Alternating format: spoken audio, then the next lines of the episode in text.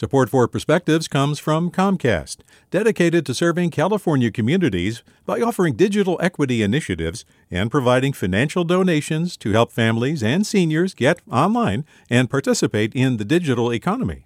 More at california.comcast.com.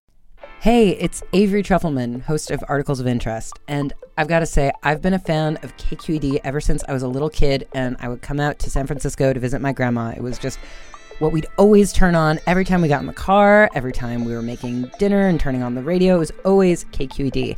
And then over the years, I've become a massive fan of KQED podcasts because this is local reporting at its best. These are answers to questions you've always wanted to know, interviews with exciting, unusual voices, necessary journalism, all told with love and care and artistry. And did you know that a majority of KQED's funding actually comes from members? It's just people like you and me supporting the programs they love while also getting access to cool events, behind the scenes footage, and so much more. If you want to sign up and be a part of this amazing community, visit donate.kqed.org slash podcasts to become a member today. That's podcasts with an S. Thank you for listening and thank you for your support. From KQED. In her early 30s, my mother was diagnosed with bipolar disorder. First diagnosed with bipolar 2 and later with bipolar 1. Growing up, it was common to see her in elated states of hypomania pouring herself over multiple tasks at a time, conquering everything and nothing all at once. Mania, on the other hand, brought extreme paranoia.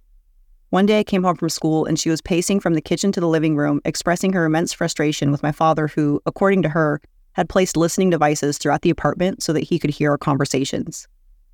I was diagnosed with bipolar 1 disorder in my late 20s. Like my mother, hypomania brings obsessive productivity. Mania brings paranoia and intense fear, Yet I sometimes question how much of it is genetically inherited and how much is learned or adopted behavior. At its peak, my disorder convinces me that someone has placed video surveillance equipment all over the house. One year, in a fit, I expressed to my husband that the poor chimney craft worker who serviced our wood stove had placed cameras all over our house while I was out, and that we needed to check every nook and cranny to get rid of them. Left unchecked, though, my delusions increase exponentially and lead me to believe that men are watching me through windows. Our little boy is six now, and though I try to keep my paranoia or fear to myself, I wonder how much of this he sees or hears. After we moved into our current house a couple of years ago, I caught him staring at the windows. Here, the windows are large and showcase the front lawn. Pacing the living room, he once asked if he was safe. This led to a conversation about mommy's big feelings. At times, I still see him pacing at the windows, and I can't help but question how much of this will become a generational ritual. At his age, it's hard to tell what typical childhood fear is and what might need behavioral intervention. Only time will tell, as well as some future therapists he'll inevitably need.